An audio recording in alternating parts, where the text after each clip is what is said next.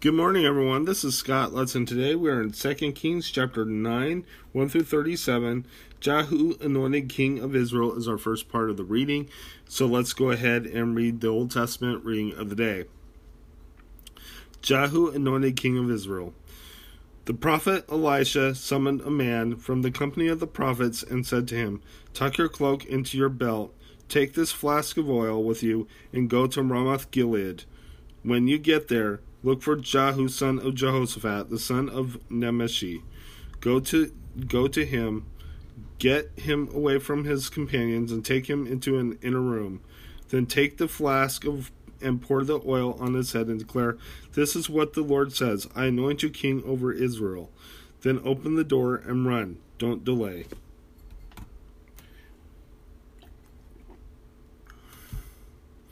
So the young man, the prophet, went to Ramoth Gilead. When he arrived, he found the army officers sitting together. I have a message for you, commander, he said. For which of us? asked Jehu. For you, commander, he replied. Jehu got up and went into the house.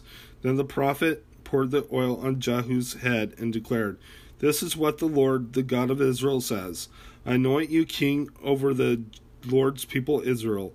You are to destroy the house of Ahab your master, and I will avenge the blood of your servants, the prophets, and the blood of all the Lord's servants shed by Jezebel. The whole house of Ahab will perish. I will cut off from Ahab every last male in Israel, slave or free. I will make the house of Ahab like the house of Jeroboam, son of Nebat, and like the house of Baasha, the son of Ahijah. As for Jezebel, dogs will, will devour her on the plot of ground uh, at Jezreel, and no one will bury her. Then he opened the door and ran. Then Jehu went out to his fellow officers. One of them asked him, Is everything all right? What did this madman come to you? You you know the man and the sort of things he says, Jehu replied. That's not true, they said. Tell us. Jehu said, Here is what he told me. This is what the Lord says I anoint you king over Israel. They hurried and took their cloaks and spread them under him on the bare steps. Then they blew the trumpet and shouted, Jehu is king. Jehu kills Joram and Ahaziah. So Jehu, uh, son of Jehoshaphat, the son of Nimshi, conspired against Joram.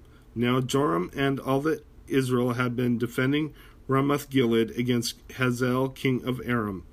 The king of Joram had returned to Jezreel to recover from the wounds the Arameans had inflicted on him in battle with Hazael, king of Aram. Jehu said, If this is the way you feel, don't let anyone slip out of the city to go and tell the news in Jezreel. Then he got into his chariot and rode to Jezreel, because Joram was resting there, and Ahaziah, king of Judah, had gone down to see him. When the when the lookout standing on the tower in Jezreel saw Jehu's troops approaching, he called out, I see some troops coming. Get a horseman, Joram ordered. Send me to meet him and ask, Do you come in peace? The horseman rode off to meet Jehu and said, This is what the king says. Do you come in peace? What what do you have to do with peace? Jehu replied, Fall in behind me.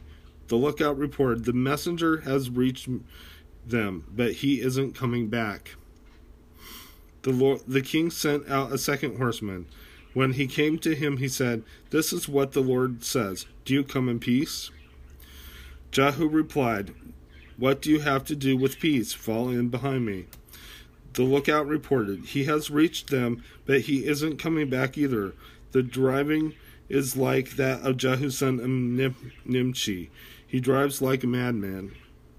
Hitch up my chariot, Joram ordered. And when it was hitched up, Joram, king of Israel, and ah-, Ahaziah, king of Judah, rode out, each of his own chariot, to meet Jehu. They met him on the plot of ground that was belonging to Naboth the Jezreelite. When Joram saw Jehu, he asked, Have you come in peace, Jehu? How can there be peace? Jehu replied. As long as all the adultery and witchcraft of your mother Jezebel around abound. Joram turned about and fled, calling out Ahaziah, treachery, ah- Ahaziah. Then Jehu drew his bow and shot Joram between the shoulders. The arrow pierced the heart, and he slumped down in his chariot. Jehu said to Bechadar, his chariot uh, officer, Pick him up and throw him on the field that belonged to Naboth the Jezreelite. Remember how long you and I were riding together in chariots behind Ahab his father when the Lord made this prophecy about him. Yesterday I saw the blood of Naboth and the blood of his sons, declares the Lord, and I will surely make you pay for it at, on this plot of ground, declares the Lord. Now then, pick him up and throw him on that plot, in accordance with the word of the Lord. When Ahaziah, king of Judah, saw that what had happened, he fled on the road to Beth Haggan. Jehu chased him, shouting, Kill him too. They wounded him in his chariot, and the, on the way up to Gur near Ibleam. He, but he escaped to Megiddo and died there. His servants took him by chariot to Jerusalem and buried him with his fathers in his tomb in the city of David. In the eleventh year of Joram, son of Ahab, Ahaziah had become king of Judah. Jezebel killed. Then Jehu went to Jezreel, where Jezebel heard about it. She painted her eyes, arranged her, her hair, looked out of a window. As Jehu entered the city, she asked, Have you come in peace, Zimri, you murderer of your master? He looked up at the window and called out, Who is on my side? Who? Two of three eunuchs looked down at him. Throw her down, Jehu said. So they threw her down, and some of her blood sp- splattered the wall and the horses as they trampled her underfoot. Jehu went in and ate and drank, taking care take care of that cursed woman, he said, and bury her, for she has a king's she was a king's daughter. But when they went out to bury her, they found nothing except her skull, her feet, and her hands. They went back and told Jehu, who said, This is the word of the Lord, what he has spoken through his servant Elijah the Tishbite. On the plot of ground at Jezreel, dogs will devour Jezebel's flesh. Jezebel's body will be like refuse on the ground in the plot of Jezreel, so that no one will be able to say, This is Jezebel. Let's go ahead and head to your New Testament reading.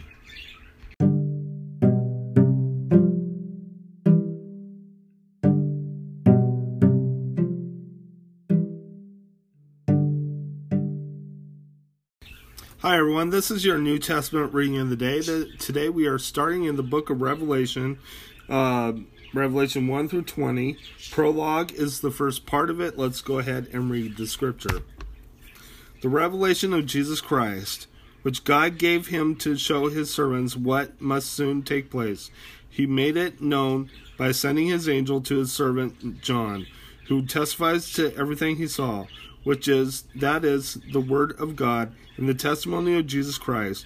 Blessed is the one who reads the words of this prophecy, and blessed are those who hear it and take to hear what is written in it because of the time the time is near. Greetings and doxology. John to the seven churches in the province of Asia.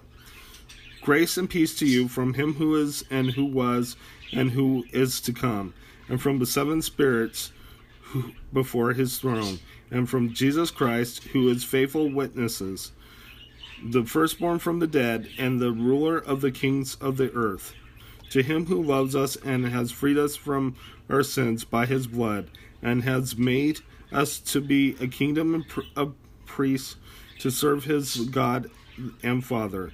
To him be glory and power forever and ever. Amen. Look, he is coming with the clouds, and every eye will see him, even those who pierced him, and all the peoples of the earth will mourn because of him. So shall it be. Amen. I am the Alpha and the Omega, he says the Lord God who is and what who was and who is to come, the Almighty. One like the Son of Man. I, John, your brother and companion in suffering and kingdom and patient endurance that are that are ours in Jesus, was on the island of Patmos because of the word of God and the testimony of Jesus. On the Lord's day I was in the Spirit, and I heard behind me a loud voice like a trumpet, which said, Write on a scroll what you see, and send it to the seven churches to Ephesus, to Ephesus, Smyrna, Pergamum, Thyatira, Sardis, Philadelphia, and Laodicea. I turned around to see the voice that was speaking to me, and when I turned, I saw seven golden lampstands, and among the lampstands was someone like a son of man, blessed in a robe reaching down to his feet, and with a golden sash around the chest. His head and hair were like white like wool, as white as snow, and his eyes were like blazing fire. His feet were like bronze glowing in a furnace, and his voice was like the sound of rushing waters. In his right hand he held seven stars, and out of his mouth came a sharp double edged sword. His face was like the sun, shining in all its brilliance. When I saw him, I fell at his feet as though dead. Though he placed his hand, right hand on me and said, Do not be afraid. I am the first and the last. I am the living one. I was dead, and behold, I am the alive forever and ever. And I hold the keys of death and Hades. Write therefore what you have seen, what is now, and what will take place later. The mystery of the seven stars that you saw in my right hand and on the seven golden lampstands is this the seven stars are the angels of the seven churches, and the seven lampstands are the seven churches. Let's go ahead and close in prayer. Dear Lord Jesus, I just praise you. I thank you for everything you've done. I thank you that you are coming back for us, for your church, Lord God. I ask that you watch over us and keep us safe from the enemy, from sin, Lord. In Jesus' name, amen. God bless you. You all have a wonderful day.